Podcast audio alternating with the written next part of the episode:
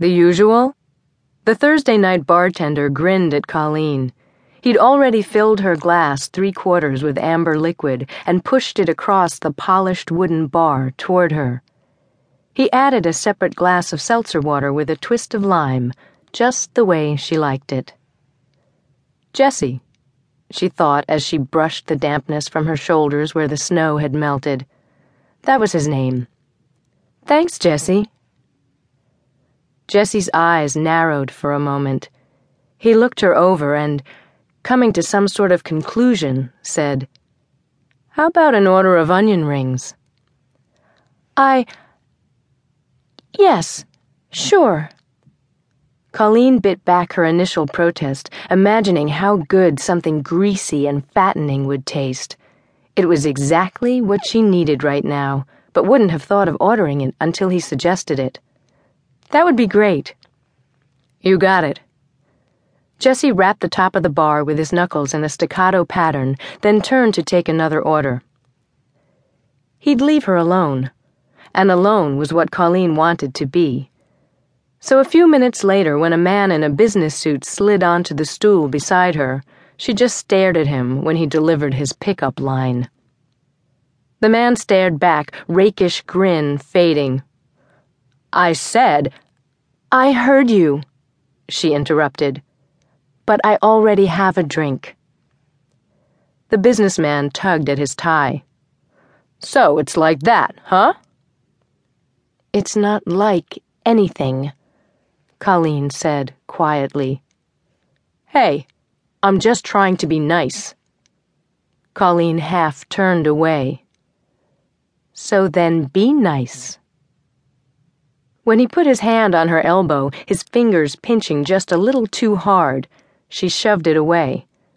The businessman looked surprised, then pissed. He put both hands up and backed off, but not before muttering something that sounded suspiciously like crazy bitch. Is there a problem?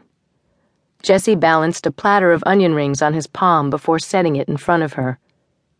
Hey, buddy, you got a problem? No, not at all. The businessman took his drink and slid down to the other end of the bar, where an attractive brunette and her prettier friend were laughing as they took a cell phone selfie. Colleen pushed her whiskey glass to the side to make room for the food. The liquor sloshed, splashing her a little. She used a napkin to wipe her fingers and looked up to see Jesse staring at her. You okay? She nodded. Yeah. Thanks. Jesse didn't leave, though there were people waiting to be served. He studied her in silence for a few seconds longer than seemed necessary. Can I get you anything else? Nope. Colleen gave him a small smile as she lifted an onion ring toward him. This should do it. Did he bother you? Surprised, she lowered the onion ring without biting it. I can handle myself. It's okay.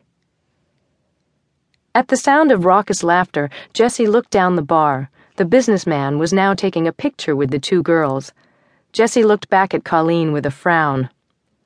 I know you can. I've seen you. I just wanted to be sure.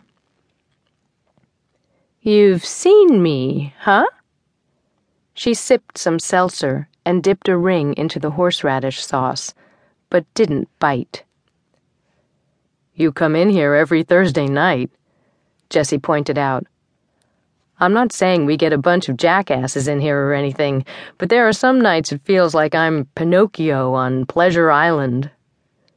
Colleen laughed. The giggle slipped out of her unbidden and certainly unexpected. It turned the head of the businessman at the end of the bar, who glared at both of them before turning back to his new friends. Colleen didn't let it get under her skin. She'd dealt with much worse.